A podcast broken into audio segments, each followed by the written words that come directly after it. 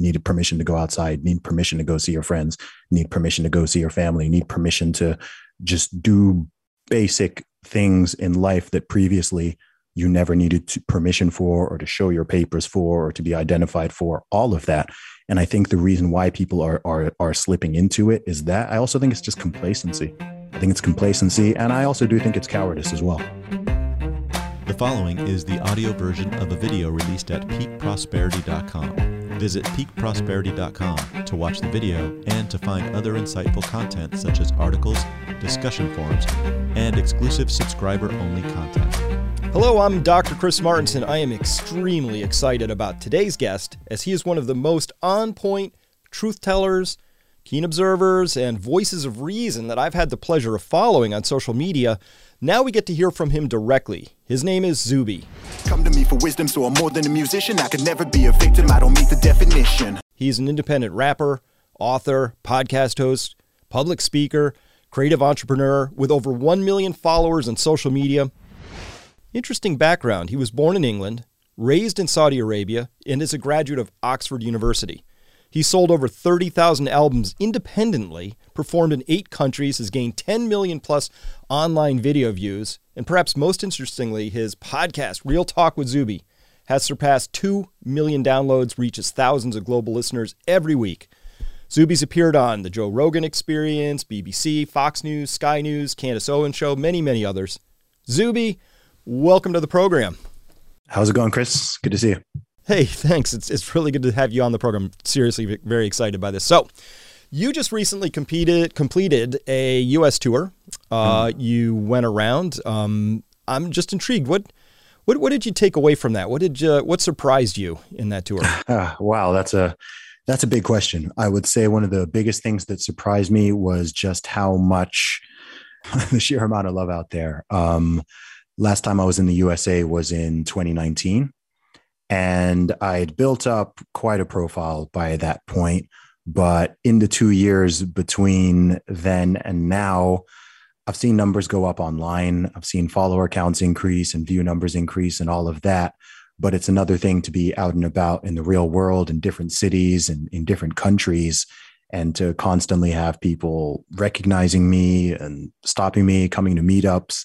Just I've met so many amazing people, hundreds and hundreds, really thousands, thousands of amazing people. And just to know that I've had some positive impact and influence and been able to be a motivation and an inspiration to so many people has truly been a blessing. And being out there in person really made me realize just uh, how far that's come. It's amazing. We're going to be showing some pictures here that I, of your uh, you you with your fans out there. And I'll tell you my takeaway from these pictures. I don't see a lot of fear. People look healthy and attractive, and um, you know you're all clustered together. I don't see masks or anything like that. Was doesn't really look like you were COVID impacted too much in these photos. not not at all. I don't think a I don't think a single person. I think I did about ten meetups in all the different cities, and I don't think a single person came not a single person came in a mask. I don't want to say nobody had one because someone probably had one in their pocket, but uh, certainly with the meetups, nah, no, no, nobody had them. Did you notice any difference? Sort of. I mean, you went to a lot of states, uh, red states, blue states, if I could classify them that way. Did you mm-hmm. have a, a, sense of a of a difference in that particular dynamic or the yeah the, the gigantic tenor? difference? Gigantic difference. Um, I mean, the rules and the restrictions and the mandates and stuff like that differ from city to city and state to state, obviously country to country. But in the US, having all the 50 different states, it makes a huge difference. And um, over the course of my travels, I mean, I went to Texas, Florida, Tennessee, Nevada, California, Hawaii, New York, Maryland, North Carolina, and who am I missing? Maine as well. Um, and the differences between some of them were pretty, pretty extreme going from somewhere like uh, Dallas, Texas to Los Angeles, California, or going from Maryland to Orlando or Miami, really different, really different uh, types of people, very different responses, different rules and restrictions and laws. And it, it was very different, very, very different atmosphere, very, very different energy. Um, one was very much one of fear and paranoia and suspicion across large swathes of the population. The other was like living in 2018 or 2019, just people going about their daily lives, being normal, uh, not very much, very few signs of anything in particular going on. So that's how it's been. I've actually traveled to seven different countries over the past 18 months or so as well. And I've noticed that same pattern. Also, it varies depending on what time that you're going there. Some places have gotten tighter and more restrictive, some places have opened up more. But certainly in the US, um, the variation across the country is huge, even within the same state. I mean, if you're in Los Angeles County and then you go to Orange County, you're going to see a night and day difference. And if you're in Portland, Maine versus rural Maine, you're going to see a, a huge difference. So it's pretty bizarre. It's pretty bizarre, especially coming in as an outsider. But I think something like that is pretty weird to Americans as well.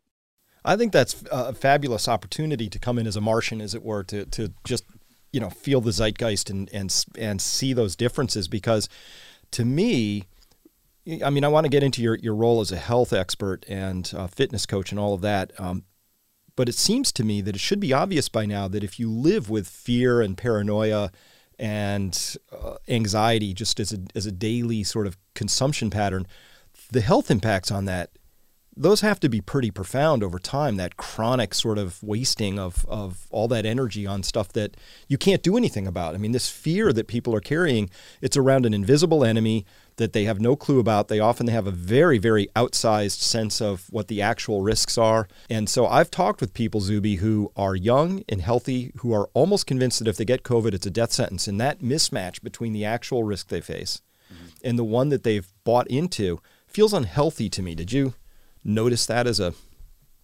descriptor? Yeah, ab- absolutely. It's um, it, it's you know, in trying to supposedly stop one illness, they've created a host of other illnesses and largely illness of the mind. Some people have completely lost their minds. It's like their their brains have been broken and they're no longer living in an objective reality um, you know, at the very start of this thing, I can understand people responding to any type of new threat.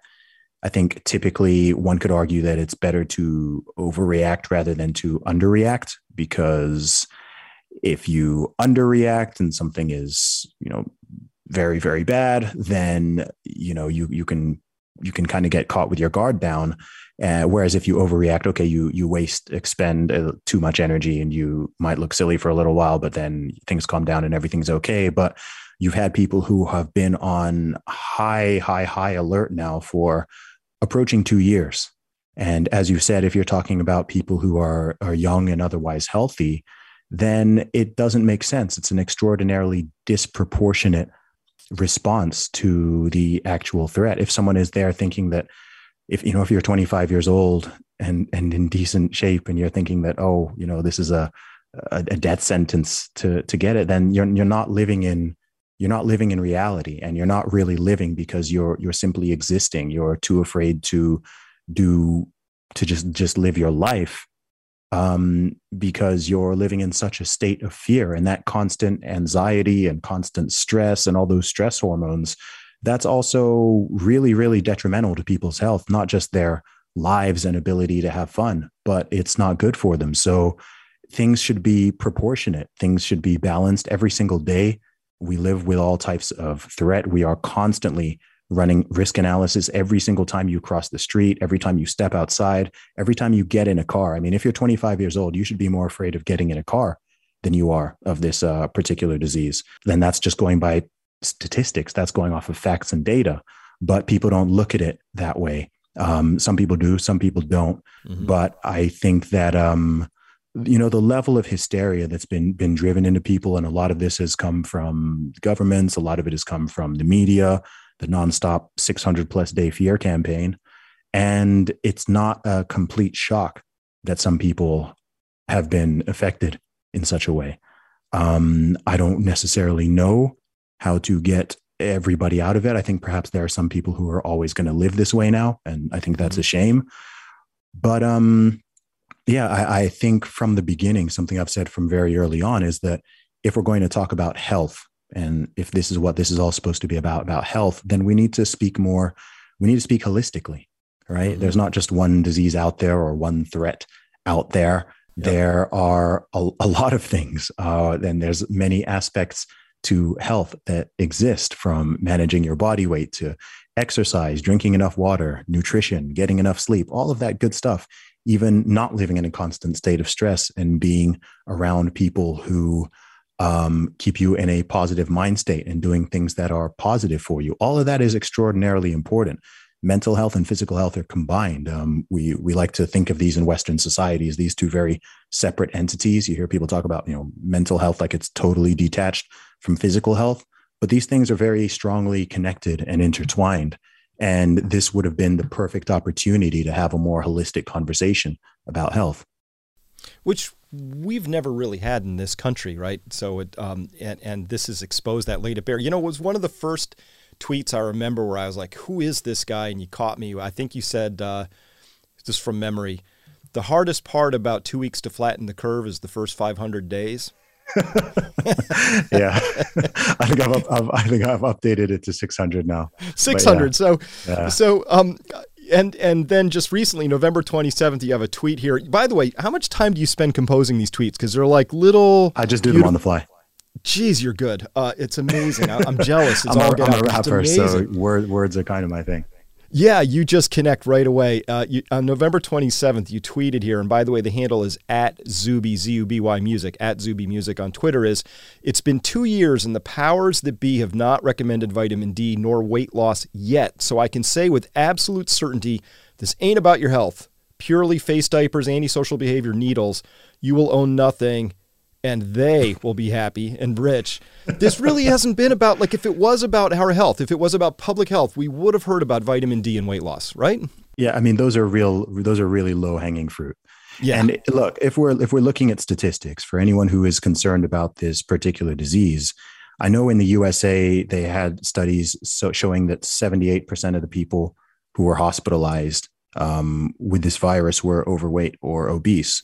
Mm-hmm. Also, a very high percentage. I can't remember the number off the top of my head, but the majority, more than 50% of people were also vitamin D deficient. I think it could have been as high as 80%.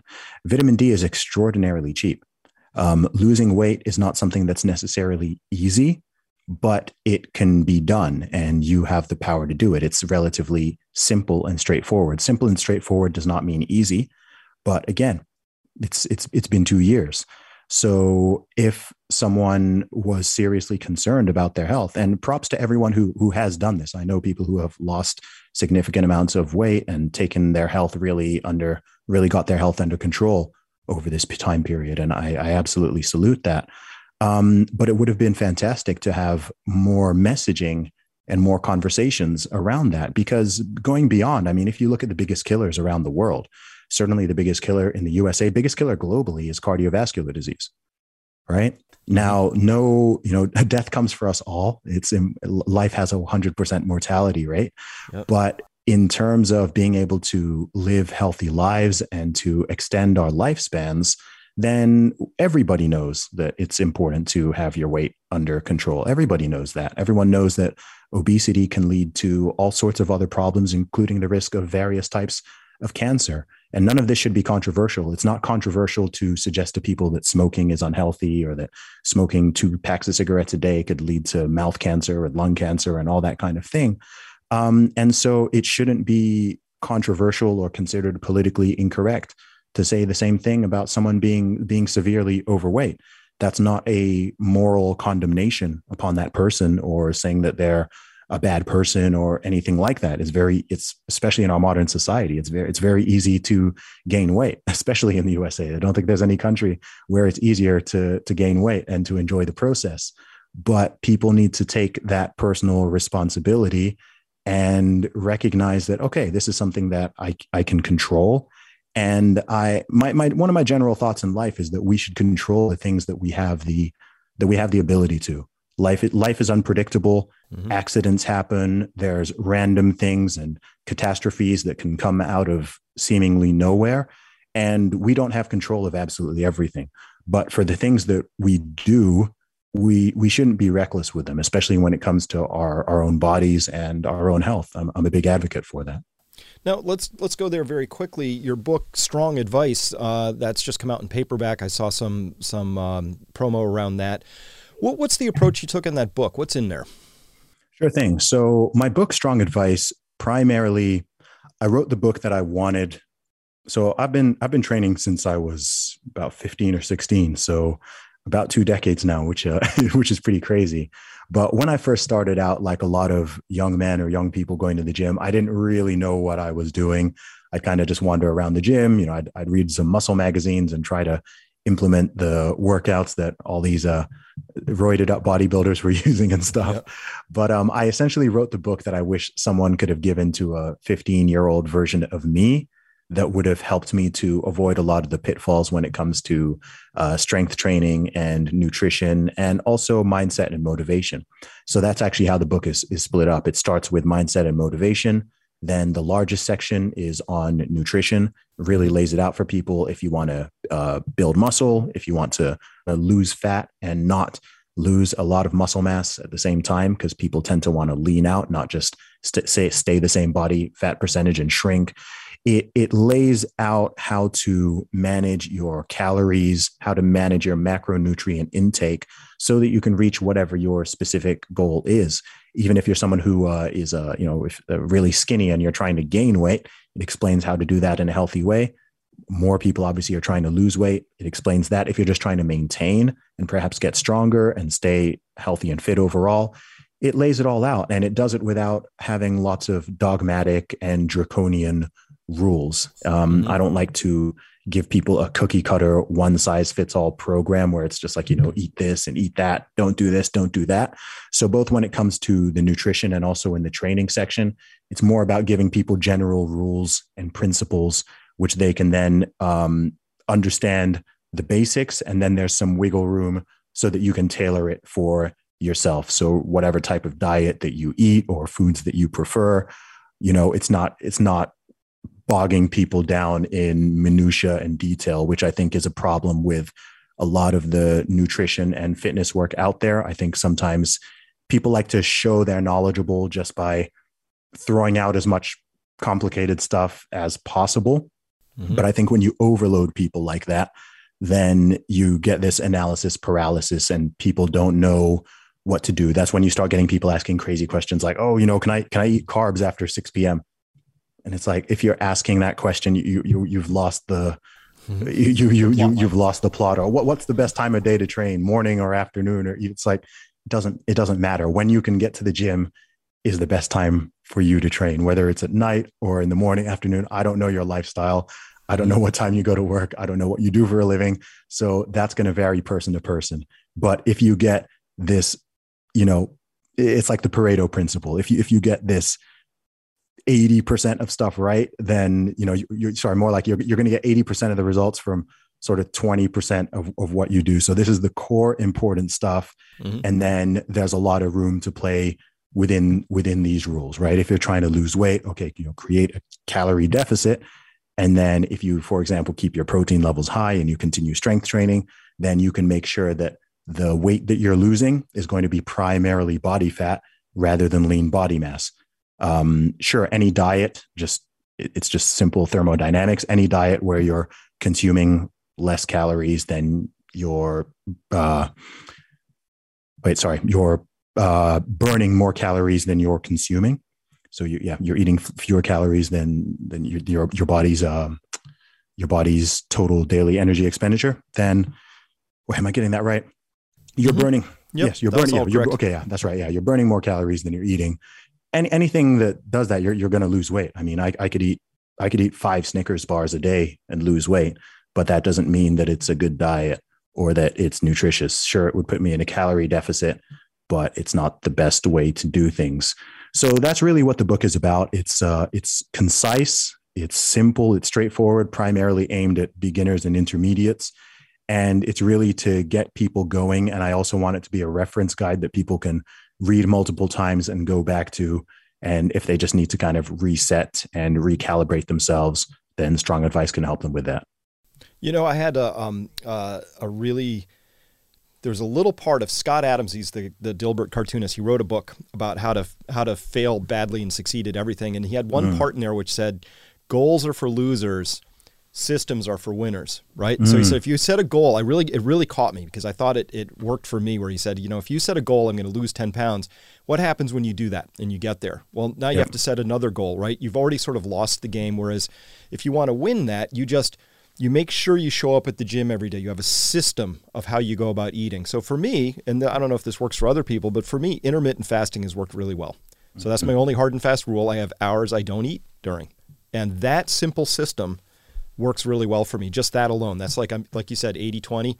Mm-hmm. Uh, that that little 20% of effort right there to just make sure I, I stick within a window gives me mm-hmm. about 80% of the benefits I need, right? Yeah, it, it gives you a lot of control. What's great about intermittent fasting is number one, it's extraordinarily hard to overeat if you're only eating in a six to eight hour window.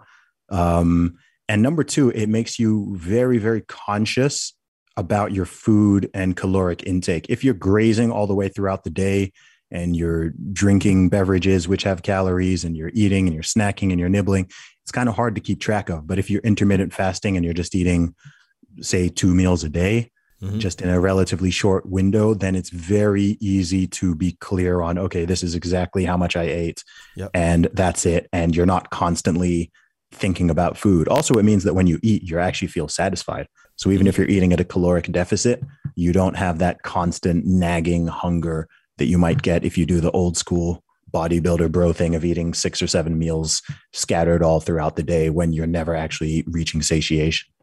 Right, right, right. So, um, fantastic. So, strong advice. I, will I'll steer people towards that for sure. I want to get back to something though, because we were talking about data, and here we're talking about you know information and data that might apply to health. But when we were talking about COVID before, you said something that was really important, and I think it was captured in a tweet that you, you had out um, earlier. It's just November 29th here. says, quote, don't get it twisted. There are millions of people who don't want the COVID 19 hype and policies to ever end. They found meaning in it, and now it's an integral part of their identity. Um, do you think that's the case that there are people who, who like they are now somehow attached to the to whatever this narrative is, which uh, feels they found meaning in it. How, how is that possible? Wow. that's yeah, I absolutely do think that's true. I'm not saying it's a majority of people, but I think it's a it's a significant percentage. Um, and you can see it and you can hear it. You can you can see it with your own eyes. Um, I look, I'm not I'm not a psychologist, but from what I know of psychology, there are certain things that human beings always seek. Um, one of those things is purpose. Mm-hmm. One of those things is meaning. Mm-hmm. Another thing is a sense of community. Mm-hmm. Another thing is a sense of morality. Now, traditionally, a lot of these things come from religion or even from philosophy. Um, they can come from various ways, but in the absence of those things, or when a very strong narrative is pushed, people can find these things in politics. They can find it in um, people who become extremely fanatical about almost any almost any subject area of interest. And I think that with the narrative that has been pushed and that many people have been indoctrinated to over the course of this period of time, it's also done that for them, where people actually feel that the more frightened they are or the more frightened they pretend to be and how much they project that to the world and grandstand and virtue signaling about how much they are following the rules and following the code and how concerned they are and how much they're abiding by all of this it actually you know they give each other a pat on a pat on the back for this and they feel that they are you know it provides the meaning the purpose they've then got their community. They've also got this sense of morality because then they can demonize people who are not adhering as strongly to their secular religion as um as they are. Mm-hmm. Mm-hmm. And I, I think also some people prior to all of this honestly had very boring lives. And so they want to have an enemy. They want to have some drama. They want to feel like they're, I mean, you know, we, we had people at the beginning of this saying, you know, this is our, this is our generation's World War II. And I'm like, man, if that's the truth, our generation is lame. because this is like to, to compare this to World War II is is frankly frankly an embarrassment. Yeah. Um, you know, it's not it's it's not like it it, it hasn't been been quite that deep, but that's really how some people want to imagine it, and people like to be heroes in their own story, of course.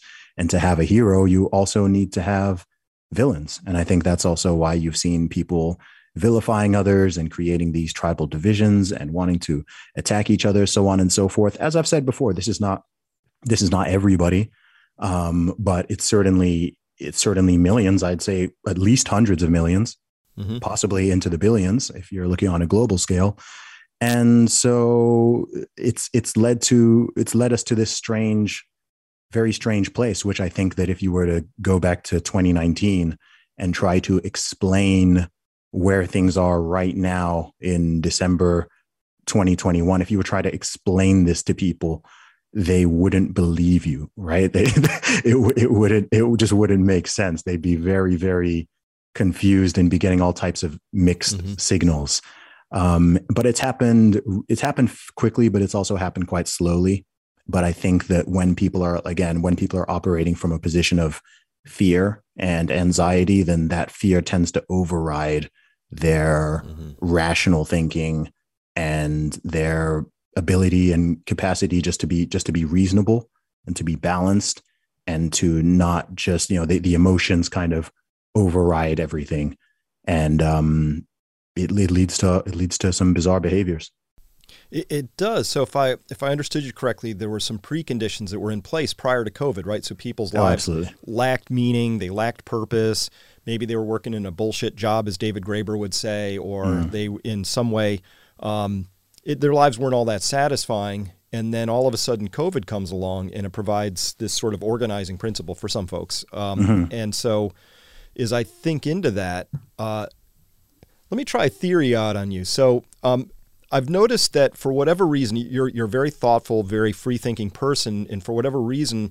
when I look at your media appearances, they are t- typically on right of center platforms. If we're doing a left right spectrum, Sure. Right. So we'll call that conservatives. Conservatives seem to be more interested to hear what you had to say. I've noticed that um, left of center seems to be more caught up in this uh, mm-hmm. this thing. So here's my theory. Um, the left really ejected, you started with the word religion. They ejected it pretty solidly from their framework a long time ago.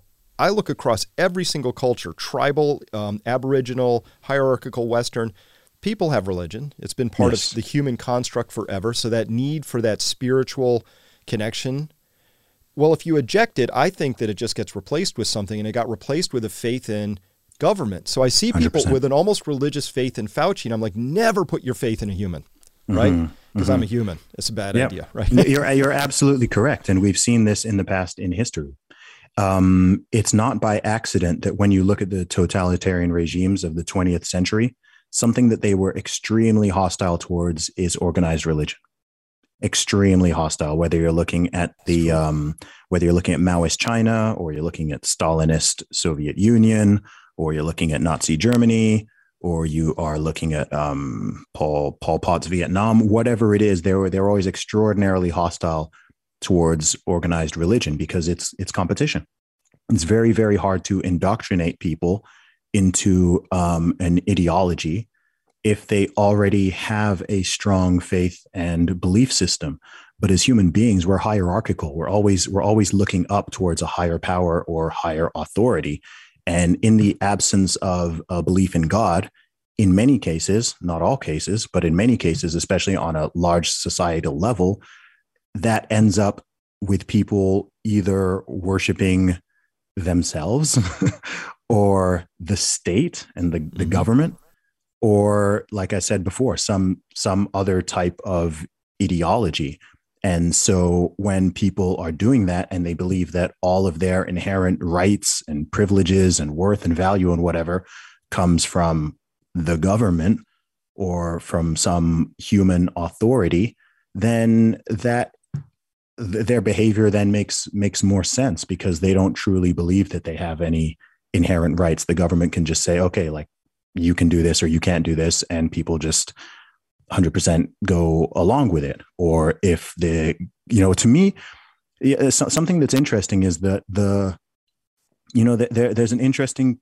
connection, and this is something I've been kind of thinking about a lot. I haven't really, I'm sort of thinking out loud here, but this sort of connection between laws and morality, right? I think the good laws and the laws that we all agree on are absolutely based in morality, right? Thou shalt not murder, thou shalt not steal, uh, thou shalt not, you know, assault other people, hurt other people, take other people's stuff, give false testimony, etc. Um, we we all agree on these things typically across every every society and every culture. But it's also possible, and again, we've seen this many times throughout history, where you have a law that is not moral. And so that's that's an interesting thing to consider. I mean, if you if you look even uh, across the world, I mean, how for how many thousands of years was an institution as as obviously horrific as, as slavery totally legal and and justified? Mm-hmm. Um, that it was never right. Um, it was never moral, but it was in law. You've had you know segregationist policies in law, absolutely discriminatory policies in law, and you still do in some places. Um, but that doesn't mean that it is right.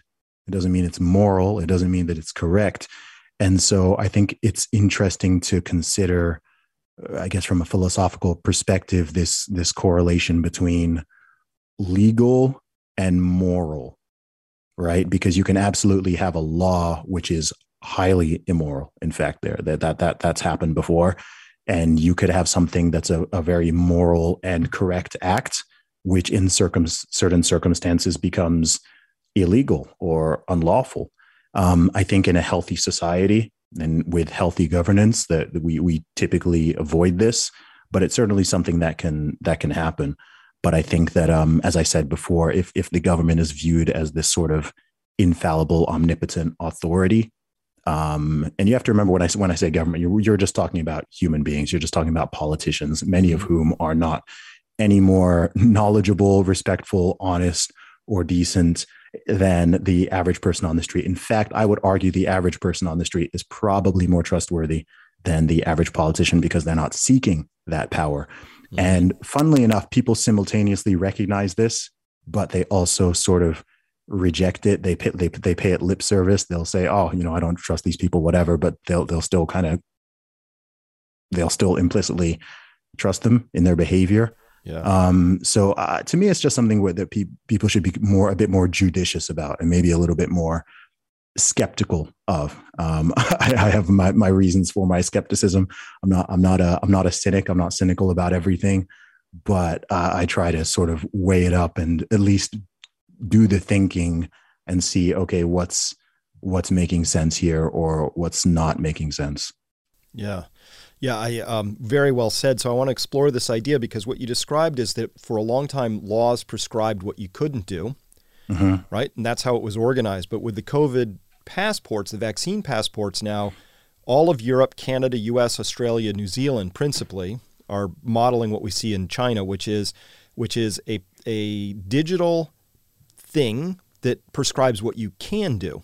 Now, mm-hmm. this is actually a gigantic shift from Magna Carta prescribing forward what you can't do in law to mm-hmm. suddenly saying we're going to invert all of that because we're smart enough. Tell you what, we're going to tell you what you can do based mm-hmm. on this thing. And by the way, it's an emergency. We have to do it. Just today, right before we started this recording, the EU uh, Commission President announced that they're exploring making vaccines mandatory for all citizens in Europe, right?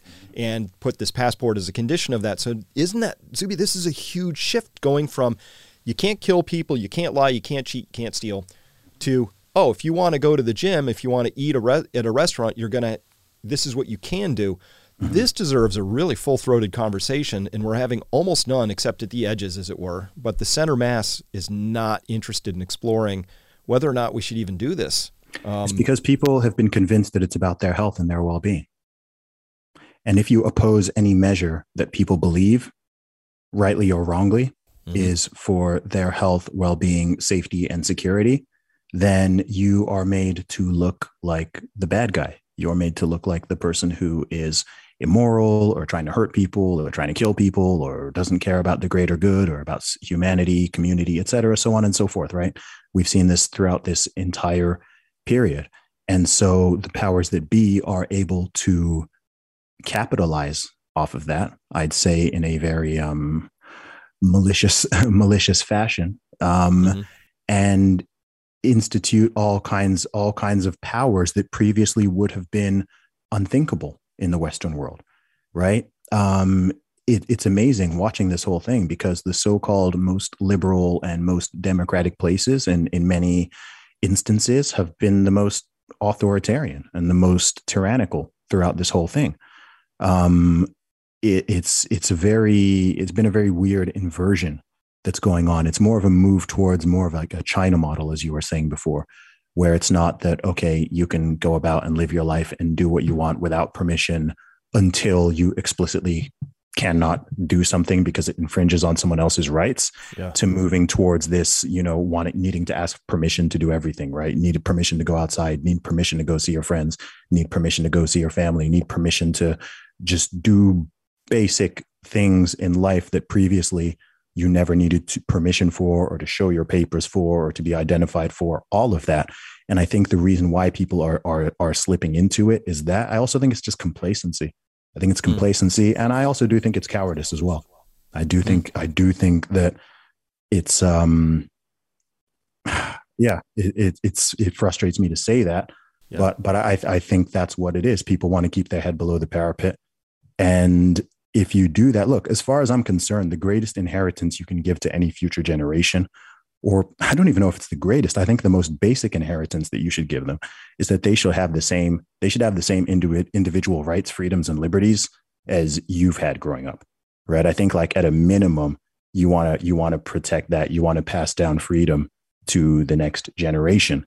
Um, and I think that the current course, people are doing a very poor job of that for the most part. There's a lot of people there's a lot of people fighting. There's a lot of people pushing back. There's a lot of people speaking up, and the narrative is is breaking down, and things are changing. Um, but for so-called, I mean, if you think of how hard people fought for freedom in the past, mm-hmm.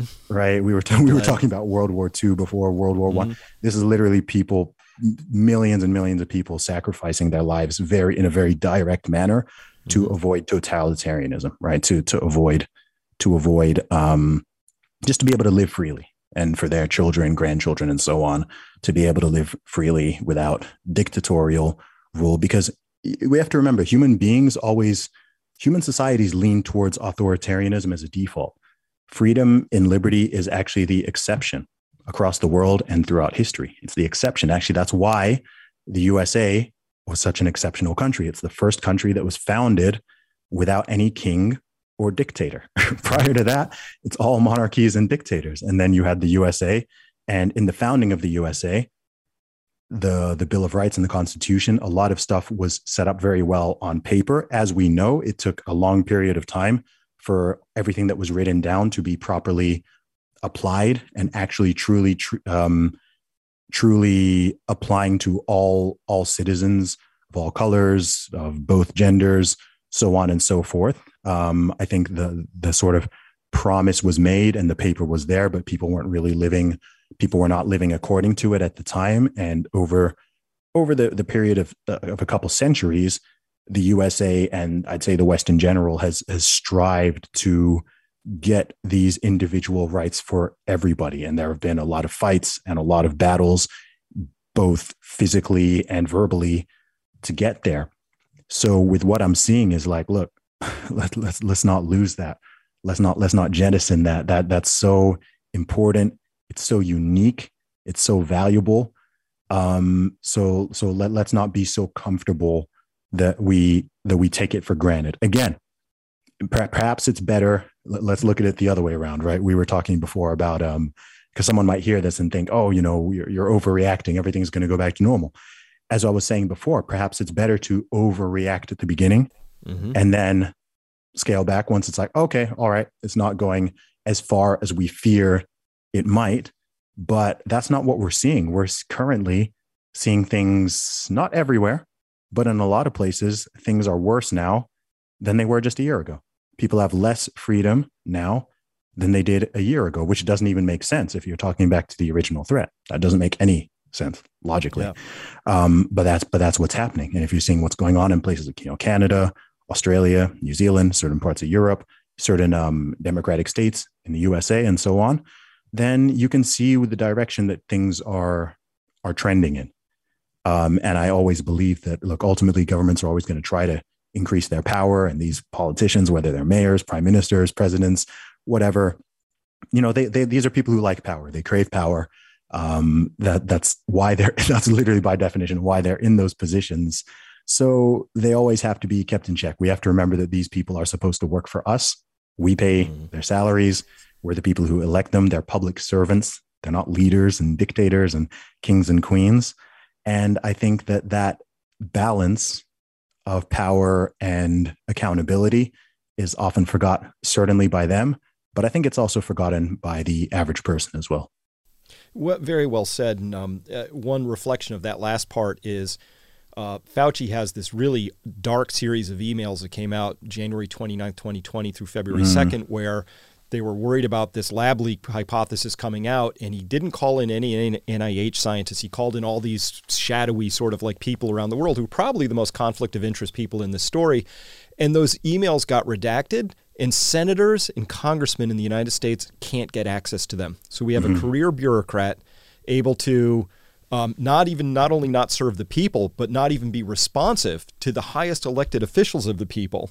It yep. tells you sort of where we are in the story, right? It's it's we've gotten to a fairly the fact that that guy is still on TV every day, giving giving advice and being treated as some kind of exalted yeah. hero, is one of the most mind blowing things I've seen over over the past few years. I it's, can't uh, explain uh, it at all. It, it's crazy. Uh, it's it's truly truly crazy. Um, he must be the most. I know he's the highest paid public public official in the USA, right? Um, yeah, the publicly yeah, I, the, the, the money we know about. Yeah, I, I, think he must also be one of the most one of the most protected. Clearly, because mm-hmm. uh, I don't know. I don't. I don't think anyone else could have gotten away with the awful stuff that guy has done over the decades, not just in these past couple of years, but over the decades. Um, it's yep. it's pretty mind blowing. It's very yeah. mind blowing.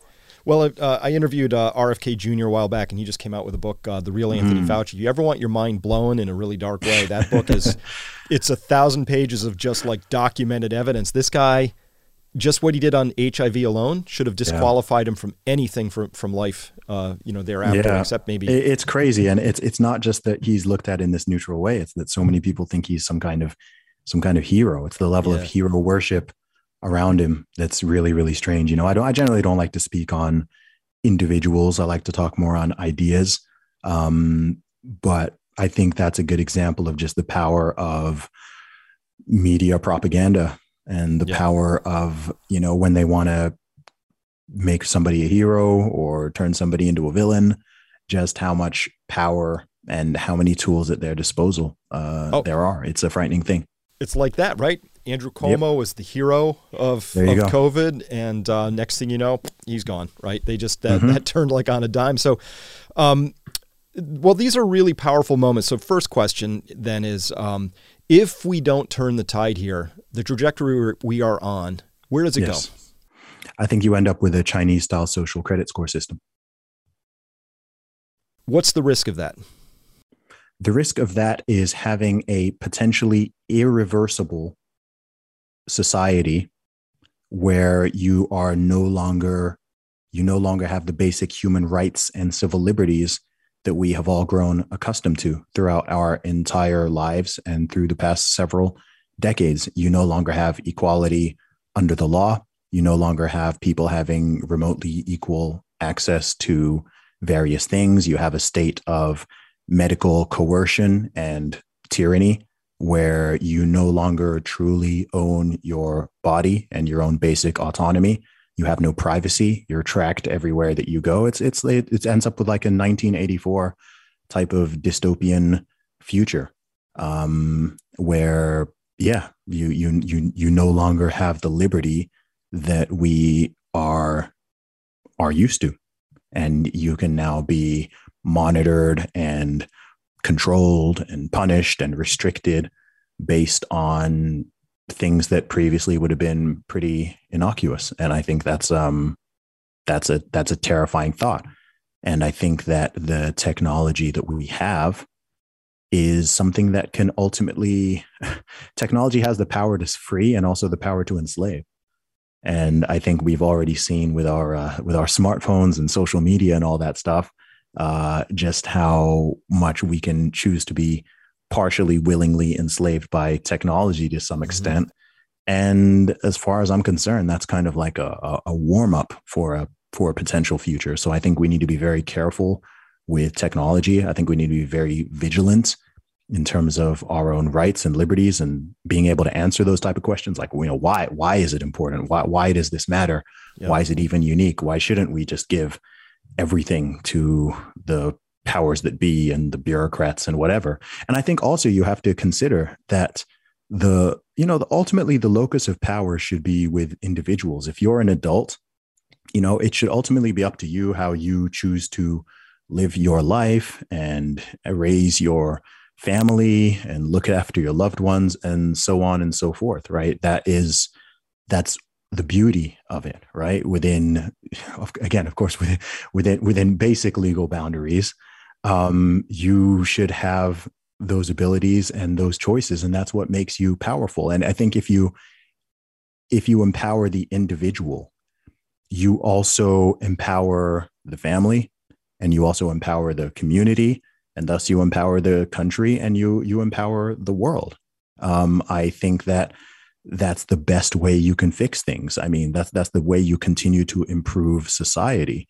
And as again it was we, we we've tried these collective experiments before where people try to socially engineer a whole population of millions and millions of people and it always ends in it ends in blood it ends in bloodshed it ends in genocide. It, gen, it ends in war it ends in horrible stuff. And that experiment has run several times just in the past century. So I don't want to do it again. I am not trying to do communism 3.0 or 4.0. Let's, uh, we, we've got a model that is imperfect, but it's striving towards the best that we're going to get.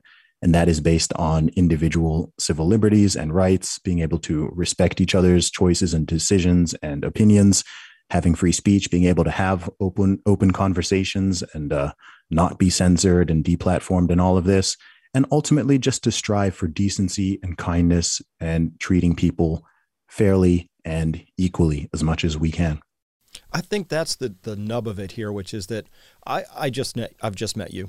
Um, I can tell that you trust people to do what's right for themselves, even if that means they're going to do something boneheaded and they'll mm-hmm. learn from that because that's the path they were supposed to take in life, I guess, or something like that. I feel that our leaders, our authoritarians, they don't trust humans. They, they really treat us with disdain, right? They don't even mm. give us a comprehensive narrative that makes sense about, say, vaccines or vitamin D or, you know, your kids have to be masked up. Your five year old needs to go to school in a mask. We can't show you any science that supports that, but we can be pretty sure, psychologists tell us, that they will be damaged because that's the point of life when they're trying to learn social cues, which is immensely complicated, subtle and and it requires a lot of uh, wiring of the of the neuro pathways, and we're just going to mask that up because because that's what's required to you know be conforming to this narrative that we have right now. So we're even like in the business of ritualistically sacrificing children's development. Mm-hmm. On the altar of this narrative, and that to me is a is a highly disdainful thing to to enforce on people. I agree. I think it's reprehensible. I think it's absolutely reprehensible to sacrifice children for the sake of uh, neurotic adults. Absolutely. So, um, so as we come to the end of this, Zuby, what's next for you? Where do people find you, follow you? We didn't even get into your music. Um, That's all good, man. There's a lot to talk about. I know. Yeah. So, I, I mean, I, I gave people your Twitter handle, but literally, how, how do people find you, follow you? Yeah, sure thing. So you can find me on all social media at Zuby Music. I'm on Twitter, Instagram, Facebook, YouTube, minds.com. Um, you can find me at Zuby Music. That's Z U B Y Music. Um, and if you want to check out my music, my merchandise, books, go to teamzuby.com. And if you want to check out my music and podcast, my podcast is called Real Talk with Zuby. Those are available on Spotify um, and also on iTunes, Apple Podcasts, and so on. Well, you've shown all of us today why you are worthy of following. I mean, absolutely just a first class mind and thinker and speaker and user of words, all of that. So, Zuby, thank you so much for your time today. And uh, you got a big fan here. Anything I can do to help? Um, appreciate it. Message thank you, Chris. There, let me know. Thanks, Chris. Appreciate it.